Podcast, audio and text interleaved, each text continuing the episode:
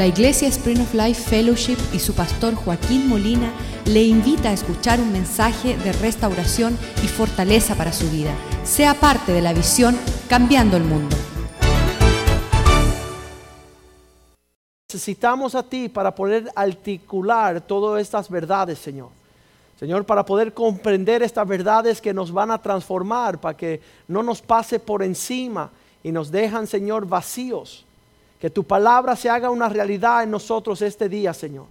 Que como una espada de doble filo, Señor, tu palabra nos penetre hasta lo más íntimo de nuestro ser y que allá cause una transformación a través de tu espíritu, oh Dios, que tu palabra sea como una buena semilla sembrada en un buen corazón, una tierra fértil, para que allá podamos cultivar el reino y tu carácter y tus personas pueda crecer y madurar en nosotros, Señor, para dar frutos que son dignos de ti, Señor, para dar frutos dignos de tu reino. Señor, que no se queda en la superficie, Señor, que no se queda, Señor, solamente en un entendimiento intelectual, sino que tu palabra sea lámpara para nuestros pies, para no tropezar, Señor, que sea luz a nuestra senda, Señor, y que tu palabra no retorne vacía, sino que alcance el propósito por el cual tú lo envías, oh Dios. Que tu palabra sea, Señor, nuestro alimento, el pan de vida. Que tu palabra sea la agua que nos lava, Señor, nos limpia Pedimos, Señor, que tú nos transforme y te glorifiques en nosotros, Señor, y nos prepare para toda buena obra a través de esta palabra que envía este día. Te lo pedimos en el nombre de Jesús. Amén. Amén. Una de las palabras que ambos cristianos y no cristianos, hay algunos que tienen el nivel de aborrecer esta palabra, pero hay algunos que prefieren no escucharla. No es que no hay animosidad, pero sí preferible no tener que escuchar esto. Y es la palabra juicio. La palabra juicio es una palabra sobria a lo cual los cristianos les insulta y la aborrecen y los cristianos prefieren que ni se hable esta palabra de juicio. Pero para aquellos que estamos en Dios y conocemos a Dios, tenemos que estar bien acostumbrados de esta palabra extraña de la obra del Señor. Juicio. No nos gusta esta palabra. Preferimos, si están hablando de juicio, yo me excuso y quiero sentar y esperarles afuera. Porque cuando escucho la palabra juicio, se me paran los pelos, me da como piel de gallina y, quiero salir corriendo. No me gusta el hecho de escuchar estas palabras. Porque el juicio significa algo del cual nadie quiere participar. Aún yo siendo abogado, me acuerdo los clientes me decían, ¿y qué va a suceder? Y le dije, solo trae tu cepillo de dientes, olvídate lo demás. Porque uno nunca sabe lo que va a suceder en el juicio. Va y te encuentran inocente, pero van y te encuentran culpable. Y es una cosa aterrorizante tener que estar delante de un tribunal, de una mesa de juicio, de, una situación donde algo se va a juzgar. En Isaías 28, 21 dice que esto es obra extraña del Señor, porque es un Dios de amor, porque un Dios tan increíblemente amoroso y misericordioso, va a traer juicio va a traer consecuencia y darnos la obra de nuestros hechos. Dice Isaías 28, 21, porque Jehová se levantará como en el monte Perasim, con el valle de Gabaón, se enojará para hacer su obra, su extraña obra, y para hacer su operación y su extraña operación. Cuando estamos hablando de juicio, es algo extraño, algo que no entendemos, algo que no nos trae razón. Pero muchas personas prefieren no hablar del tema o brincarse el tema, pero allá en el libro de Daniel hay una descripción de quién es Dios que nos debe de traer un poco de sobriedad. Daniel 7, versículo 9 y en adelante, hasta el 14. Si leemos Daniel 7, 9 dice, estuve mirando hasta que fueron puestos los tronos. Esos tronos significan los tribunales, donde se iba a ejecutar juicio y sentencia. No hay juez sin juicio, no hay un tribunal sin que se trace una línea, una determinación. Dice, y se sentó allá anciano de días sobre esos tronos, cuyo vestido era blanco como la nieve y el pelo de su cabeza como la lana limpia. Su trono es llama de fuego y las ruedas, las ruedas del mismo trono era fuego ardiente. Dicen que en inglés hay un término que dice que las, las ruedas de la justicia rodan, ruedan lentamente. Pero créeme hermano que ruedan.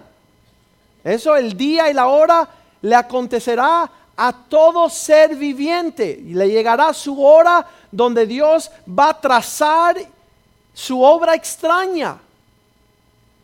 Versículo 10 dice así. Y un río de fuego procedía y salía de delante de él. Millares de millares de ángeles servían. ¿Quiénes son los que ejecutan el juicio de Dios? Los ángeles. Allá en Apocalipsis vemos que los ángeles vienen con la copa del furor de Dios para ejecutar el juicio sobre la tierra. Y estos ángeles por millares de millares estaban delante de los tronos para que Dios enviara juicio en los acontecimientos de su creación. Y dice que aún andaban millones de millones, asistían delante de él, viendo, habían no solamente los, los ángeles que llevaban el juicio, sino que habían ángeles allí observando. Muchas veces nosotros no sabemos cómo los ángeles se azoran de la forma en que el ser humano vive. Porque en el cielo no hay desobediencia, en el cielo no hay rebelión.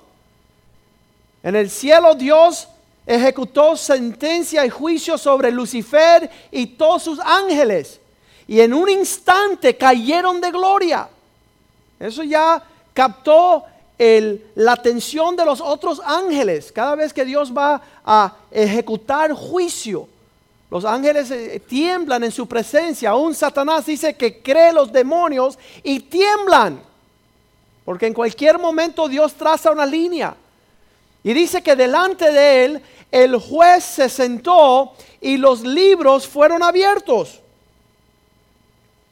Versículo 11. Y yo miré entonces a causa del sonido de las grandes palabras que hablaba el cuerno Parece que había ahí algo que lucía como esa bocina, que de ahí salía la sentencia de lo que iba a suceder. Y miraba hasta que mataron a la bestia y su cuerpo fue destrozado y entregado para ser quemado en el fuego. Versículo 12. Y habían también quitado a las otras bestias su dominio. ¿Sabes lo que es? Que te quiten tu autoridad que donde tú estás cómodamente, tú piensas que todo está bien y de un segundo te quitan y tú te sientes ya fuera de onda. Las bestias perdieron su dominio, pero les había sido prolongado la vida. El juicio solamente era para quitarle su posición, pero no quitar su vida. Hay algunos que el juicio viene para, para ya exterminarles.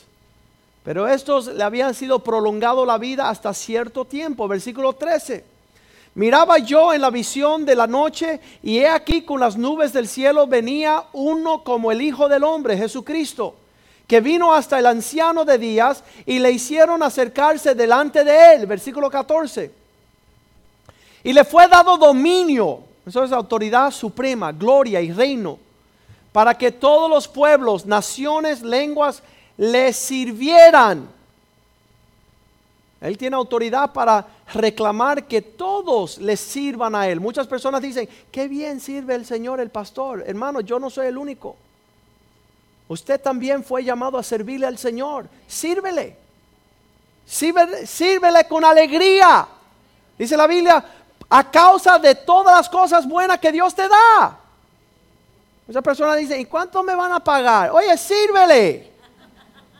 No falta el hecho que una persona haga algo en oculto, que Dios no lo renumera en público. Y lo que hizo Tony en su restaurante, nadie sabía las cosas secretas que él hacía para el Señor.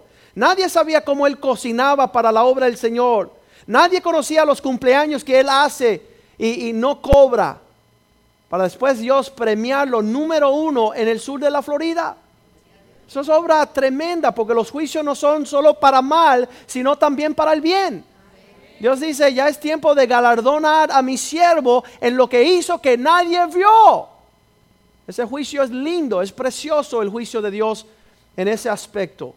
Y su reino, uno de que dice que, y su dominio es dominio eterno. Él va a seguir siendo el jefe, así que nunca va a ser derrocado.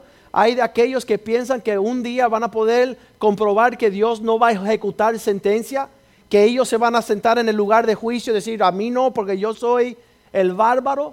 No, usted lo que le van a dar una cachatada que va a caer postrado ahí neciamente diciendo, Señor, ten piedad y misericordia de mí. Porque cuando Dios ejecuta sentencia y juicio, hay que respetarle. Y, es algo que nosotros tenemos que, mira, como un buen papá, no tener el temor de, ay, no puedo acercarme a papá. No, no le falte respeto a papá. Ame a su papá, pero respétale. Y dice que Él tiene el dominio por toda la eternidad, que nunca pasará. Y su reino, uno que no será destruido. Y eso es algo tremendo y nosotros como cristianos tenemos que tener el entendimiento de este Dios. De quiénes son los juicios, cómo andan, quién es que Dios enjuicia. Y, sabes que durante de todos los tiempos de la historia hemos visto unos juicios tremendos de parte del Señor, donde Dios decide ah, por una parte mandar un gran diluvio. ¿Cuántos se acuerdan de eso? La arca de Noé. Es, un, es una un juicio que todo el mundo escuchó el día que Dios desprendió las aguas. Y muchos dicen, no, porque Dios no va a matar a todos. Solamente hay unos poquitos que se van a salvar. Mira, ya Dios hizo eso. Dios acabó con la humanidad y preservó un remanente, una familia. Dios no necesita eh, tener el argumento de que Dios no va a mandar, mandar destrucción a tantas personas. Los versículos que estoy leyendo son versículos que dicen, todos los pueblos serán como estiércol delante de Él. Dios empieza a, pasar y cobrar cuentas, como vemos en el tsunami. Muchas personas dicen, no, la naturaleza, no es la naturaleza, mi hermano, es Padre Dios, no Madre de la naturaleza. Es un papá que está ejecutando juicios en terremotos, en diluvios, en inundaciones. Tremendo. Ayer yo estoy arreglando mi casa y me acuerdo, aquí en la Florida es famoso porque de repente se abre un hueco y se traga todo un vecindario. Aquí en la Florida, de repente. Se te elevan los pensamientos en un poquito pensando que estás arreglando algo y, cuidado. No sea que, que un hueco se abra y boom, se vaya tu gloria. Y yo decía, Señor, perdóname, quiero una casa linda, pero no quiero elevarme a tener que ser humillado. Hay dos formas que Dios trata con el hombre. Una es pedirle que se humillen. Ese es el ministerio de que Dios te dice, sé humilde porque yo le doy favor y gracia a los humildes. Y el otro ministerio es el ministerio que yo nunca quiero sufrir, que es el ministerio de la humillación. Que Dios trate con tu persona y te baje de esas altitudes altivas, esas altitudes que no le agradan a Él. Y viendo allá en Génesis capítulo 6, el acontecimiento del diluvio era algo tremendo. Y estudiando estos acontecimientos nos dará un poco más de entendimiento de quién es Dios y cómo Él obra. En Génesis 6, versículo 12 dice que Dios viendo su creación, veía aquí la tierra, Dios miró a la tierra y aquí que estaba, diga conmigo, corrompida. Porque toda carne había corrompido en su camino sobre la tierra. Vamos a aprender algo esta mañana, que el juicio viene donde hay corrupción, donde las cosas están torcidas, donde están fuera de orden. Es ahí que Dios comienza a traer su mano de juicio y no es para mal, es para rectificar lo que está mal. Muchos de nosotros no nos gusta el juicio porque viene a traer corrección, parar lo que está caído. ordenar lo que está desordenado. Ahí es cuando viene el juicio de Dios. Pero no viene antes de que Dios advierta. En el versículo 13 dice Dios la advertencia. Dijo pues Dios a Noé, he decidido el fin de todo ser, porque la tierra está llena de desorden, violencia. Acuérdense, la palabra violencia significa caos, fuera de orden. Puede ser que tú estés fuera de orden en tu matrimonio y diga, es que yo no soy violento, sí, estás fuera de orden. Así no se comporta una persona en un matrimonio. Estás cometiendo violencia, estás violando, violando el orden del Señor. Porque la tierra está llena de violencia a, causa de ellos. He aquí que yo los destruiré con la tierra. Ya Dios estaba alto de esto. Y Dios iba a hacer provisión. Pero mucho antes que eso, en el libro de Judas, versículo 14, dice que por siete generaciones después de Adán, Dios trajo a Enoch. Dile a tu vecino, Enoch. Eso es un nombre, ¿ok? Es un hombre que vivió antes del diluvio. Y Enoch empezó a anunciar, arrepiéntense, ordenen sus caminos, salgan del mal, arreglen senda, que Dios vendrá. Y profetizaba Enoch siete generaciones desde Adán diciendo, he aquí viene el Señor con su santa decenas de millares. Dice, aquí vienen los angelitos del Señor con la copa del furor de la justicia de Dios.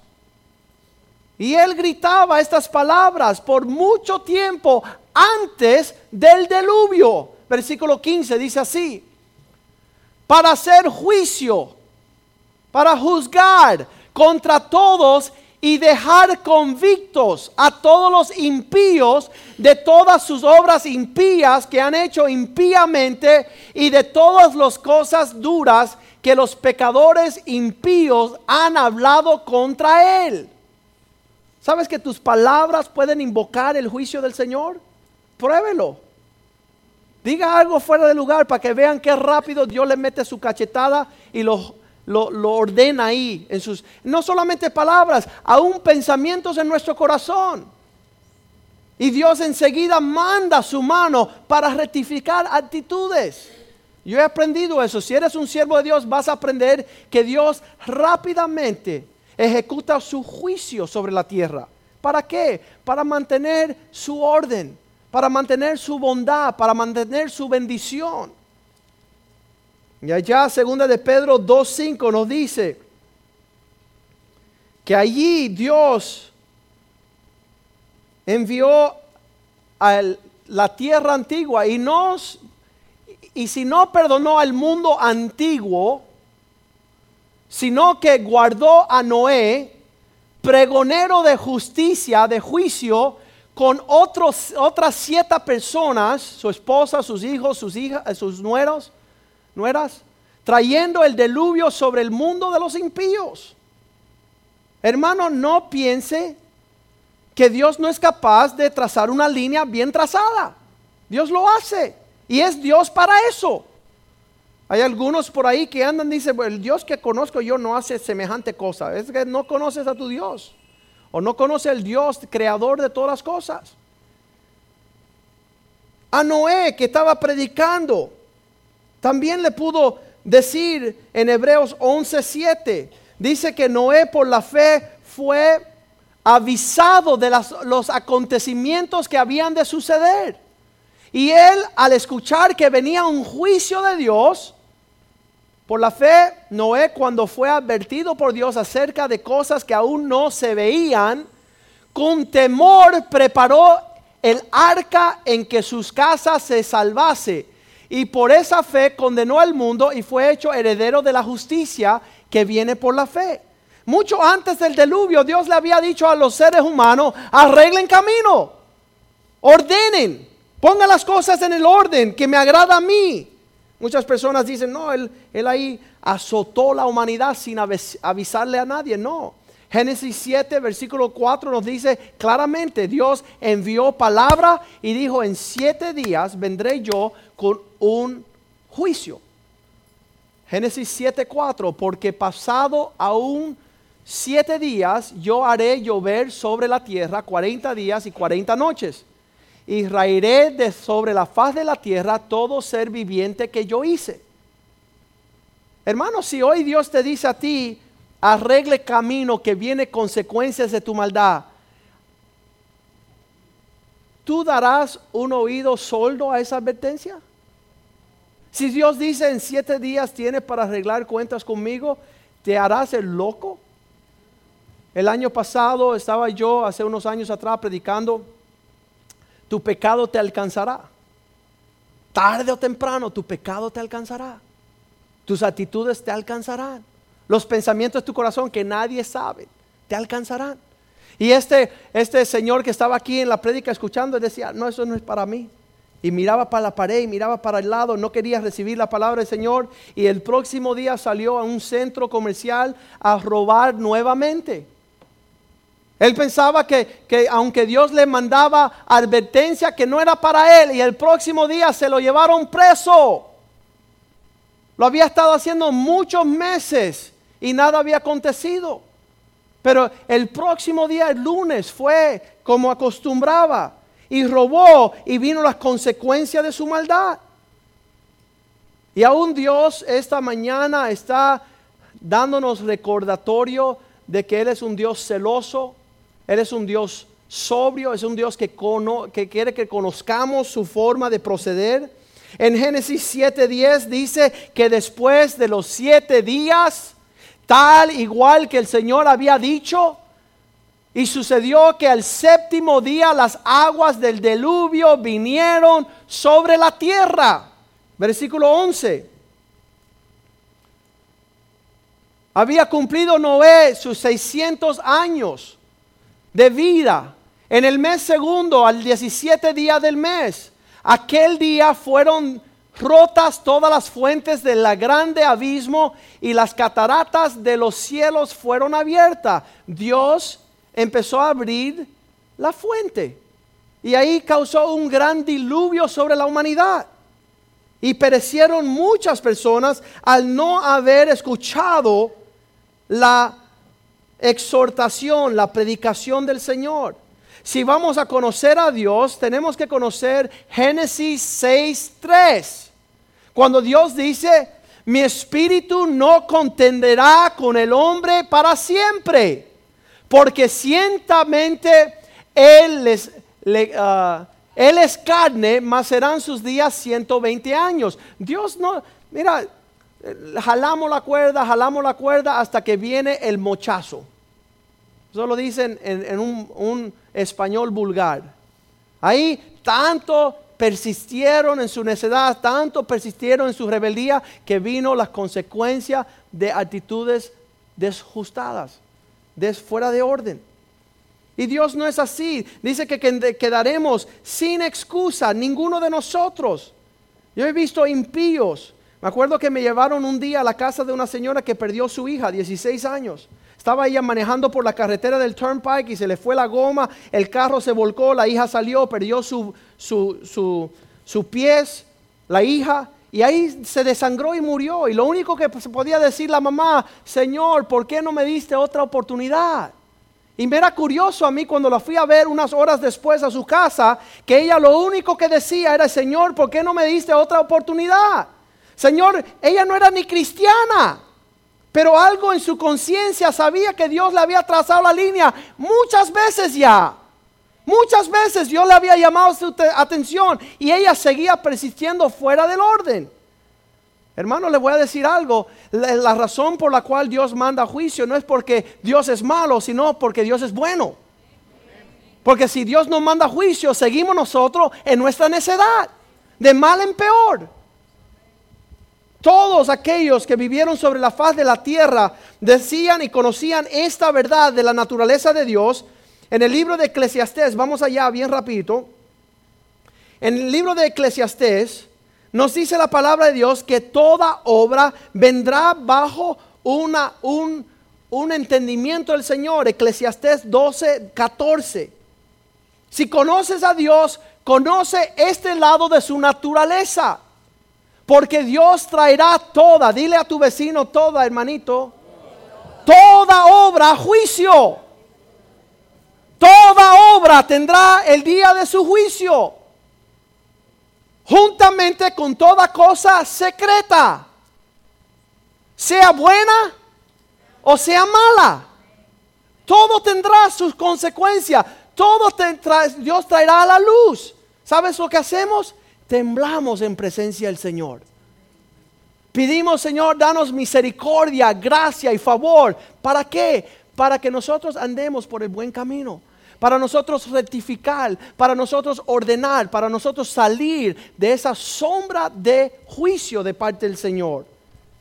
Hermanos, tiembla en la presencia del Señor.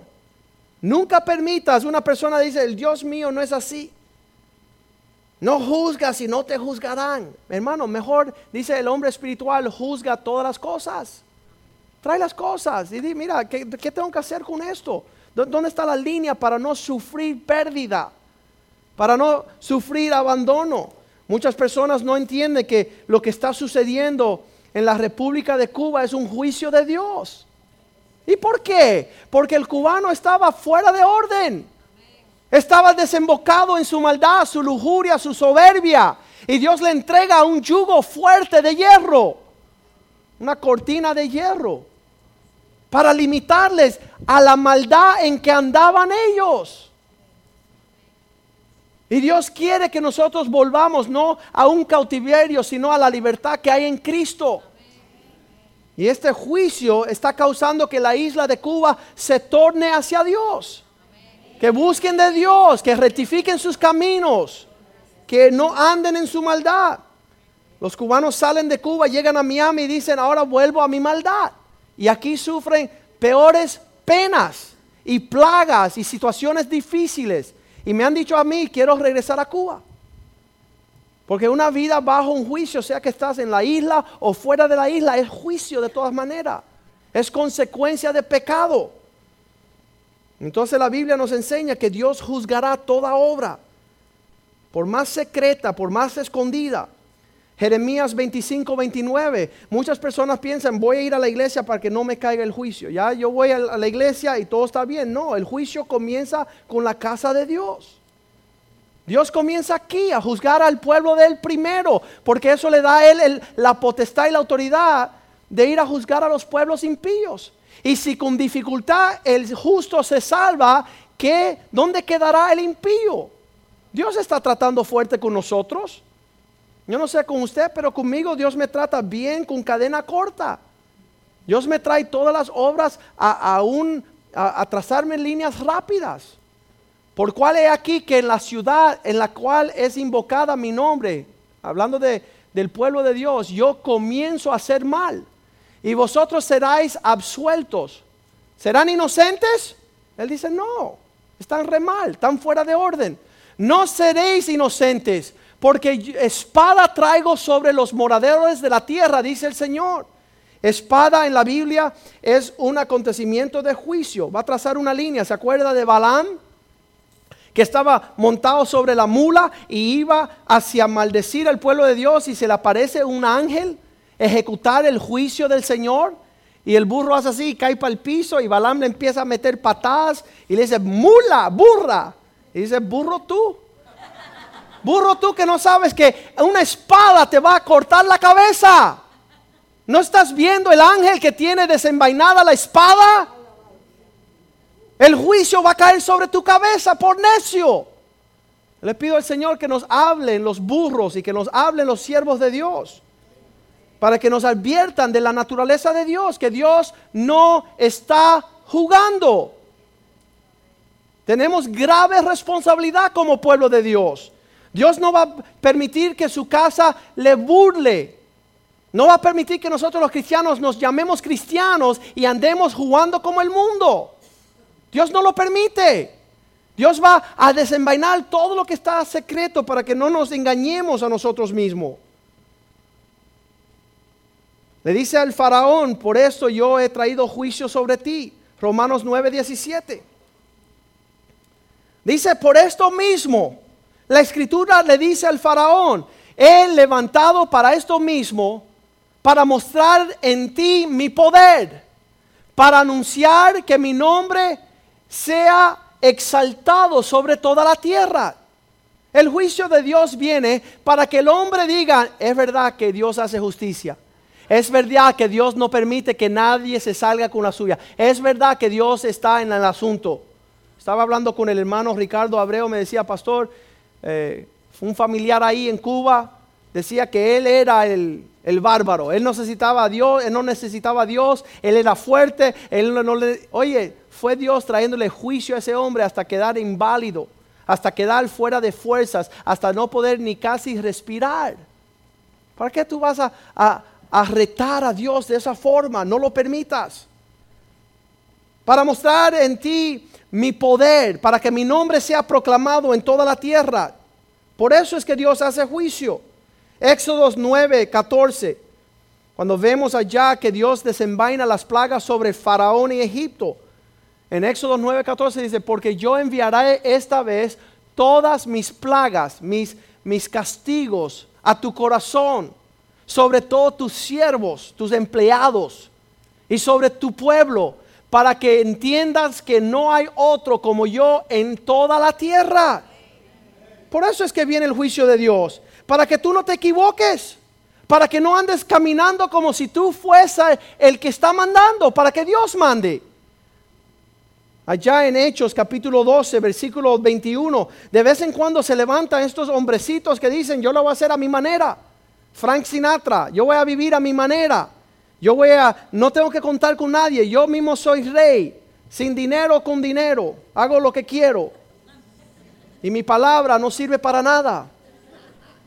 Dice Hechos 12:21, un día señalado Herodes, vestido de ropas reales. ¿Han visto a un hermanito así? Él piensa que Él es Dios, que Él es el que dicta su vida, que Él es el que determina cuándo entra y cuándo sale. Vestido de ropas reales, se sentó en el tribunal. ¿A quién le pertenece esa, esa silla? A Cristo. Pero hay hermanitos que se sientan ahí y dicen, voy a ser Dios ahorita. No creo en juicio, no tengo temor de Dios. Mis pensamientos están fuera de orden y nadie me va a ordenar.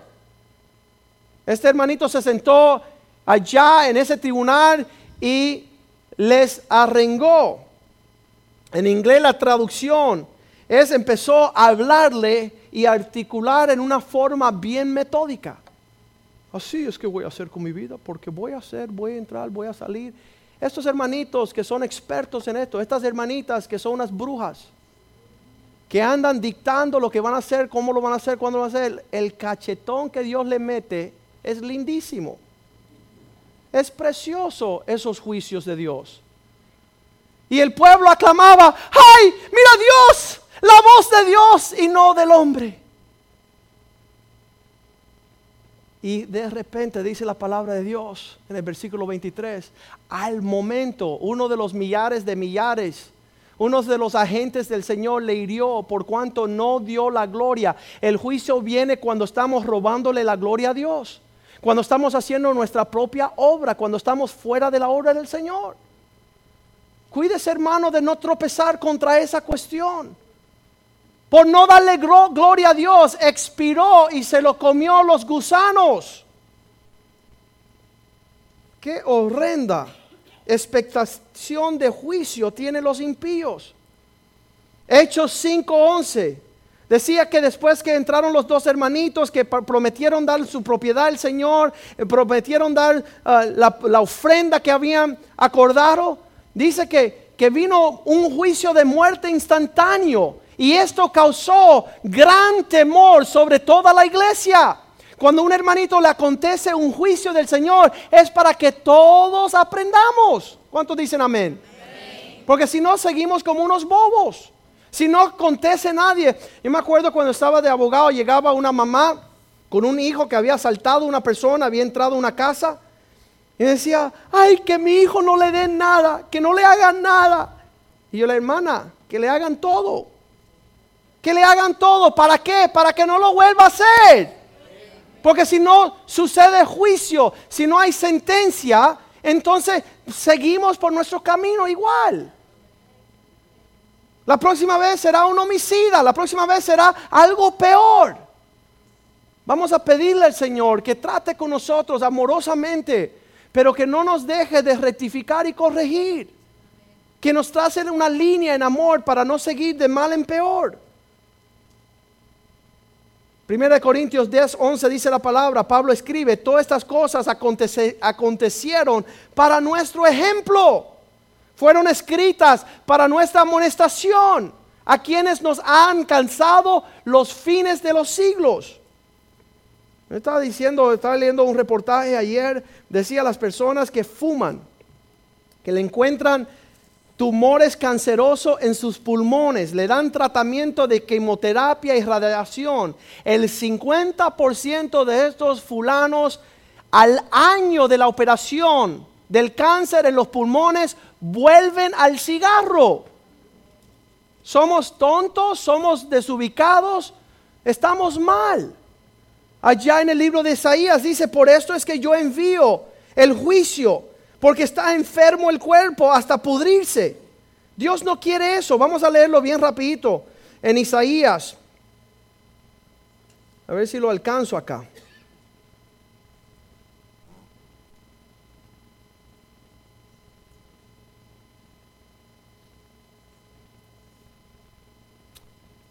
Dios dice, eh, todo el cuerpo está sufriendo, todo el cuerpo está viendo un pueblo, el capítulo 1, versículo 4, Isaías 1, 4.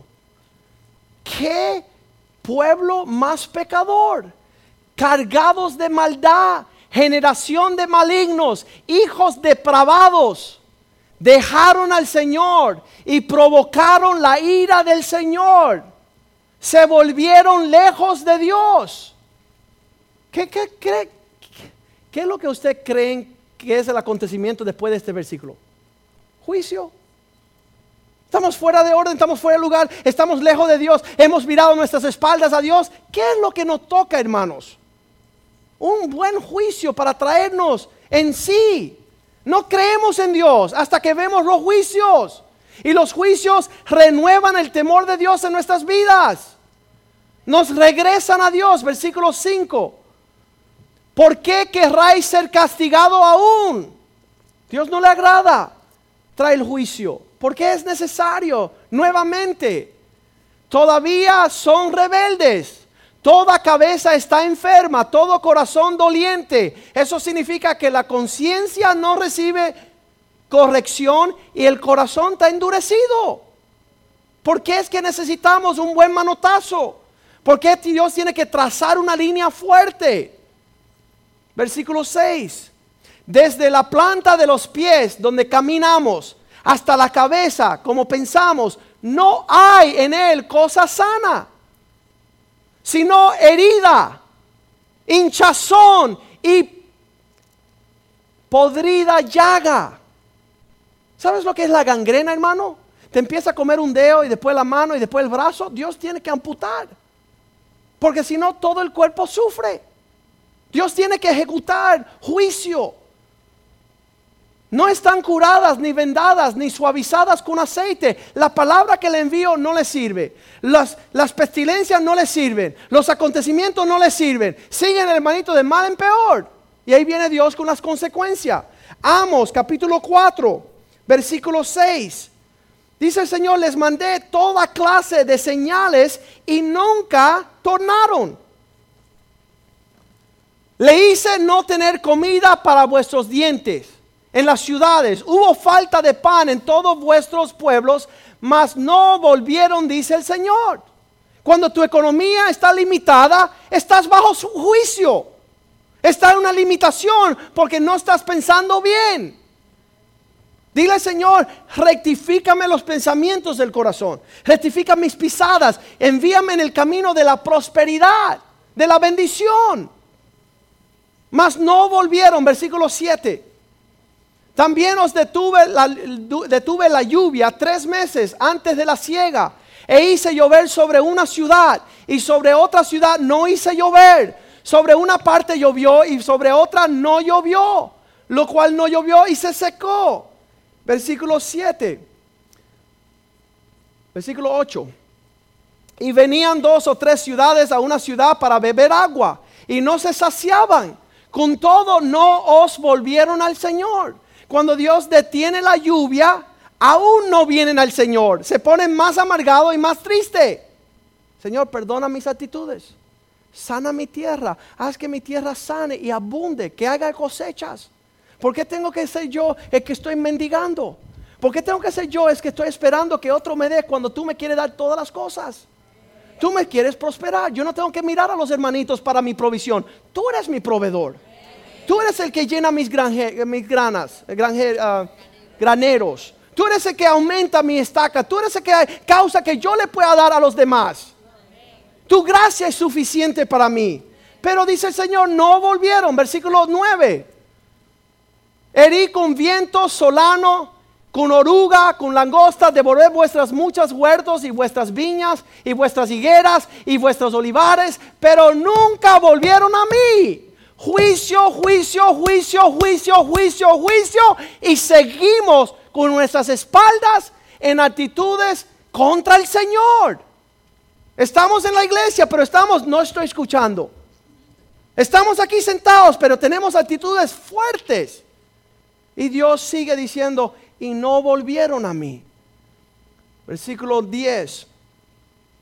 Envié contra vosotros mortandad, eso llama cáncer, tal como en Egipto, maté a espada a vuestros jóvenes con cautiverio, vuestros caballos, hice subir el hedor de vuestros campamentos hasta vuestras narices, mas no volvieron a mí. Muchas personas piensan que el juicio es para mal, no es para bien. Allí los homosexuales que reciben el juicio del SIDA en sus camas su lecho de muerte están diciendo, Cristo, perdóname, Cristo, sáname, Cristo, llévame, pero quiero ir al cielo. Y muchos se van para el cielo. Porque si tuvieran su sanidad, seguirían en su maldad, en su perversión y su desorden. Son el trato de Dios y de todos los tiempos. Dios siempre ha tratado fuertemente con su pueblo. Versículo 11 dice así, a muchos trastorné como cuando Dios trastornó a Sodoma y Gomorra y fuiste como tizón escapado del fuego, mas no volvieron a mí. Es un pueblo duro, ¿verdad? Ya yo me hubiera rendido hace tiempo con esa falta de pan, ¿verdad? Ya eso hubiera suficiente para yo tener una sonrisa. Dice, Señor, quiero que mi rostro atestigua de tu fidelidad. Tú eres un Dios bondadoso, tú no te limitas para salvar, para sanar, para proveer.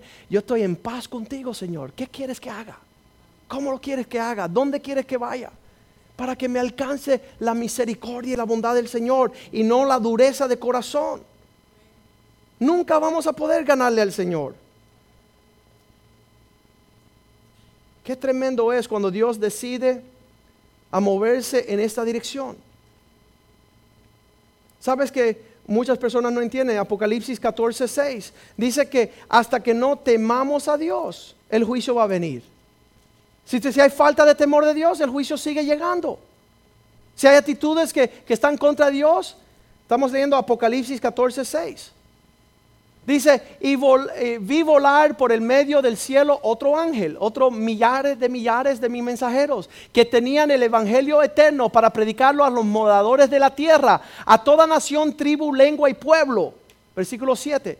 Diciendo a gran voz, temer a Dios Quiero que subrayen eso en sus Biblias. El temor de Dios. Denle gloria. Segundo paso, no solamente temer a Dios, dale gloria. Porque la hora de su juicio ha llegado. Y el que no teme a Dios, el que no le da gloria de Dios, va a venir el alcance del juicio de Dios. Y la tercera cosa que quiero que subrayen, adorarle a Él. El juicio viene para que temamos a Dios, para que le demos gloria y para que le adoremos. Si tú estás en el temor de Dios, si le estás dando gloria al Señor, viviendo para su gloria, dice que si bebamos o tomamos, lo hagamos todo, lo hagamos todo para la gloria de Dios. Para adorarle, para darle a Él la gloria, para mostrar el temor. Vendrá el tiempo donde los pueblos dirán, Dios no existe. ¿Sabes lo que me dijo un ministro hace años atrás? Hace unos 15 años atrás cuando comenzó esta obra. El pastor de la obra donde yo practicaba, donde yo ejercía, donde yo caminaba espiritualmente, él decía, ay, Dios no es nada, Dios no es nada de agresivo. Dios no puede hacer nada, Dios no, Dios no va a hacer nada. Hermanos, vino un juicio sobre ese hombre que Dios no lo quiera que caiga sobre ninguno de nosotros. Perdió su ministerio, su matrimonio, su familia, perdió su vergüenza, perdió todo. Porque con Dios no se juega. Con Dios no se juega. Y las últimas palabras de él fueron burlarse de que si Dios iba a hacer algo. Los impíos dicen que Dios no hace nada. Lo leeremos allá en Isaías Vamos a leerlo bien rapidito acá.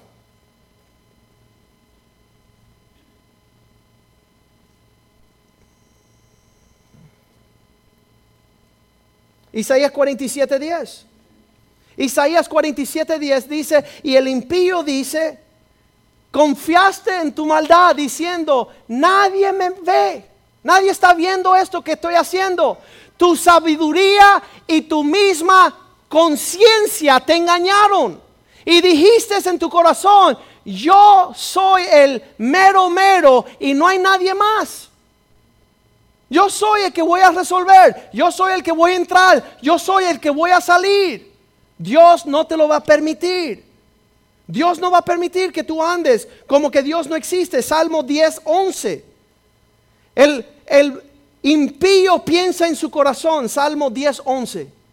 Dice en su corazón, Dios tú has olvidado, versículo 11, has encubierto tu, rostro y nunca lo verás. Dios se esconden ahí, dice, aquí Dios no está viendo. Dios lo ve todo, hermano. Dios lo ve todo, en cada instante, en cada momento. El impío dice en su corazón, Dios no está viendo esto. Salmo 94, 7. Ellos dicen, el Señor no me ve, ni tampoco se dio cuenta el Dios de Jacob.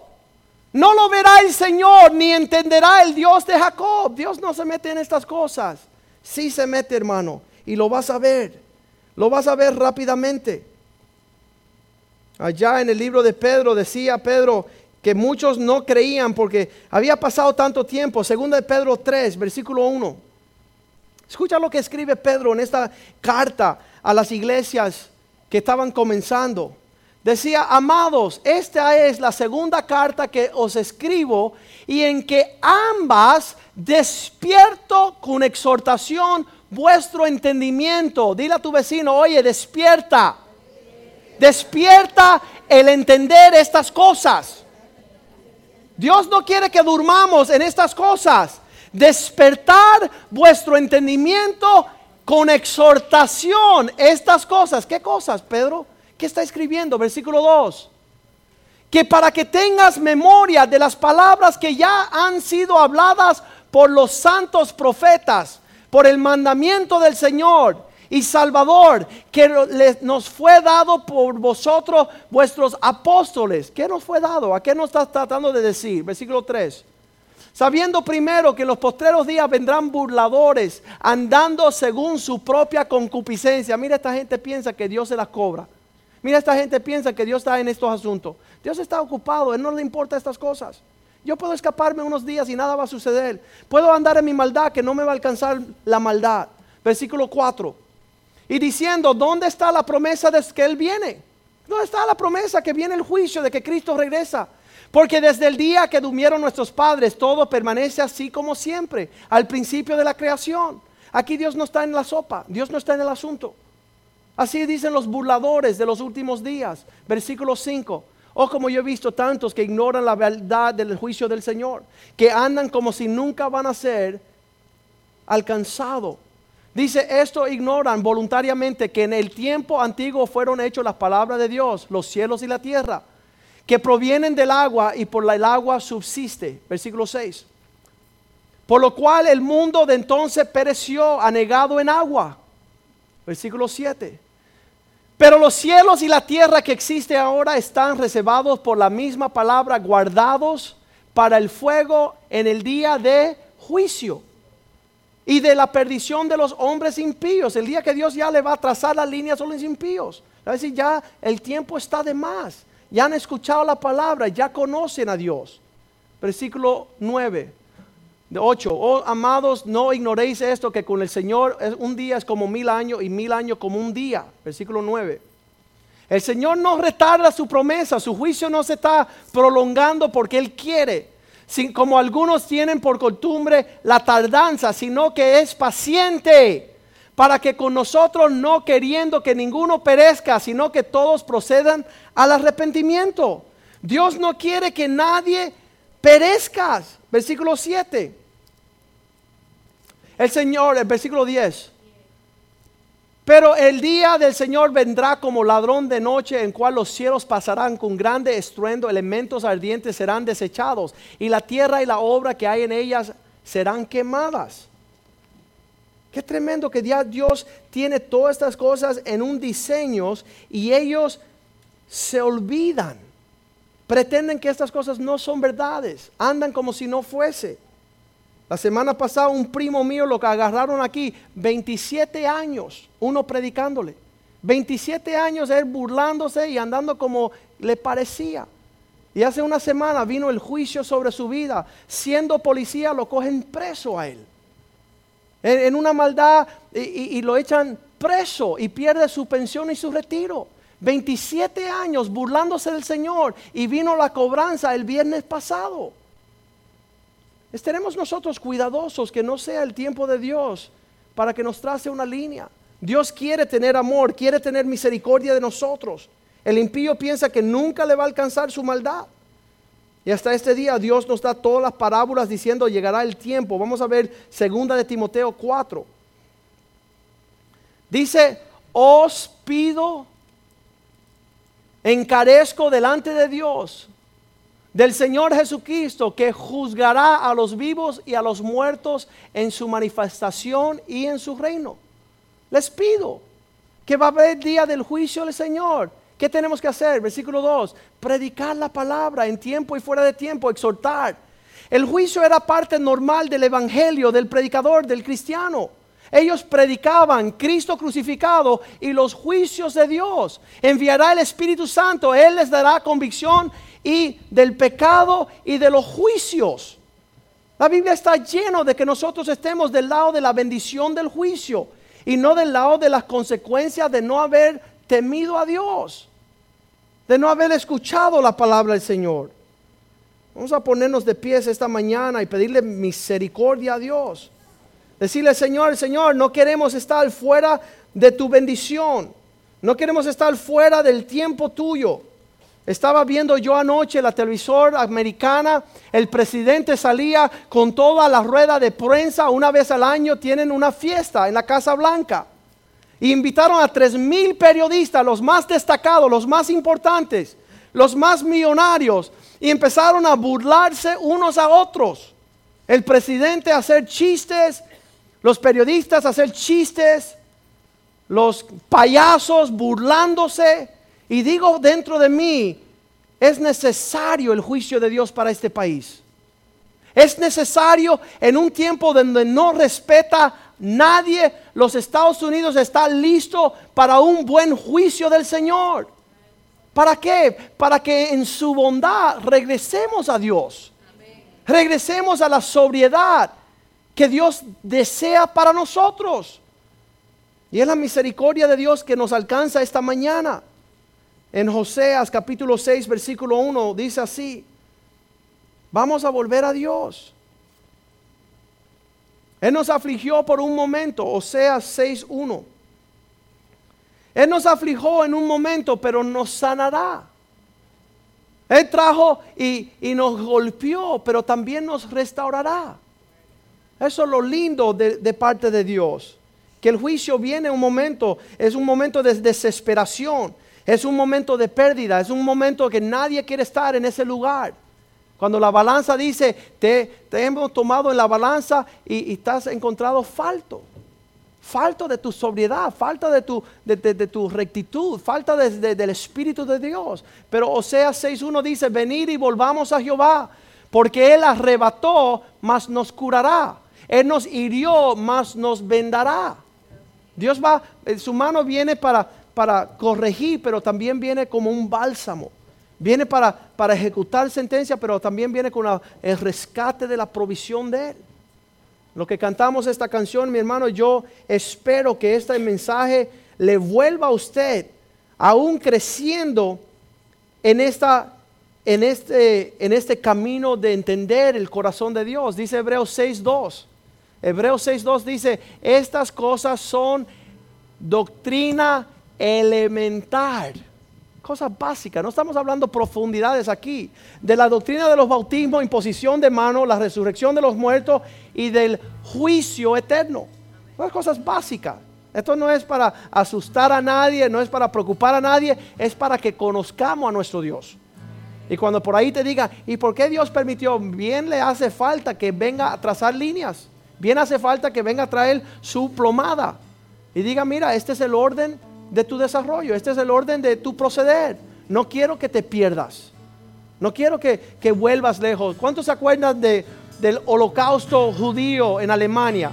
Los judíos se fueron para Alemania a hacerse banqueros y ricos y famosos y Dios tuvo que traer el juicio de los nazis con Hitler y ponerle a todo el mundo en estrellita de ahí y decir, ustedes no son banqueros, son mi pueblo. No se confundan, ustedes no son ricos millonarios en Europa, son mi pueblo y trajo y ejecutó un juicio severo. Eso no fue un diablo Hitler, eso fue la mano de Dios. ¿Por qué?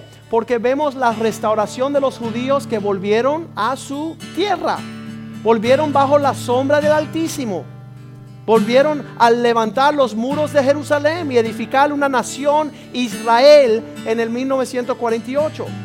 Y usted, hermano, no esté lejos del amor y la bondad del Señor. Vuelve a Él.